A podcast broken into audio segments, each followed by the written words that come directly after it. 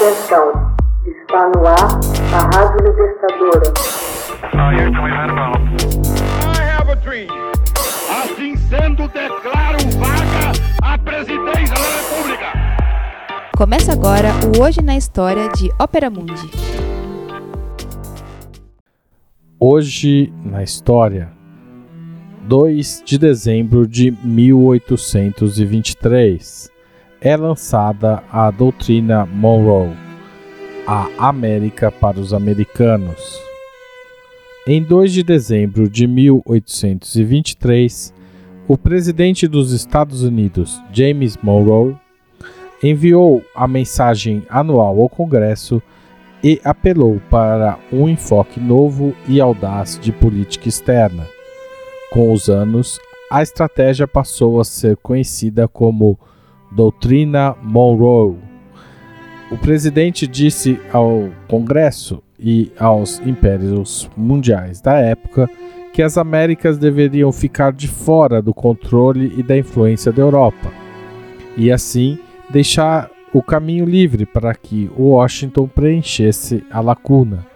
Nas décadas seguintes, essa política foi evocada e adaptada por sucessivos presidentes para garantir a exclusividade dos interesses econômicos e políticos dos Estados Unidos nesta parte do hemisfério ocidental. A Declaração de Monroe, redigida pelo secretário de Estado John Quincy Adams, que o sucederia como presidente em 1824, tinha por objetivo prevenir tentativas de outras nações de colonizar territórios tanto na América do Norte quanto na América do Sul e Caribe. Os termos da doutrina Monroe foram expostos com precisão inquestionável. A ocasião se apresenta propícia para afirmar um princípio em que os direitos e interesses dos Estados Unidos estão envolvidos, que os continentes americanos, em virtude de sua condição de liberdade e independência que assumiram e mantêm, não deveriam ser doravante considerados como objetos de futura colonização por qualquer potência europeia, afirmava o texto.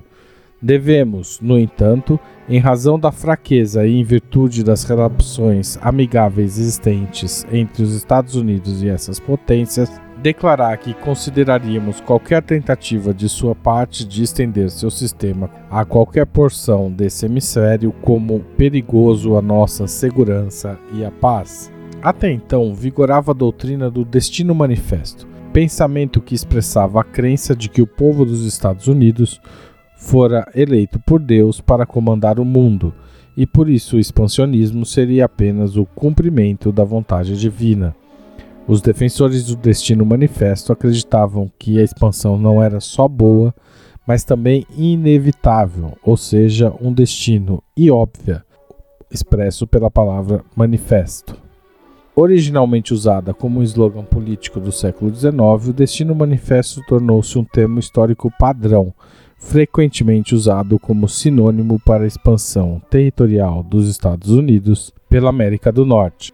A ideologia do Destino Manifesto foi usada explicitamente como justificativa para a compra do Alasca e a anexação de grande parte do território então pertencente ao México.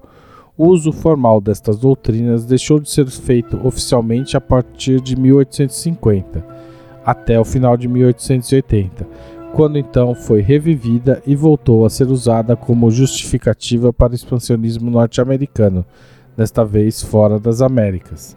Mais tarde, o Destino Manifesto deixou de ser usado pela mídia e por políticos em geral, embora alguns especialistas acreditem que certos aspectos tenham, desde então, influenciado muito as ideologias e doutrinas imperialistas dos Estados Unidos até os dias atuais.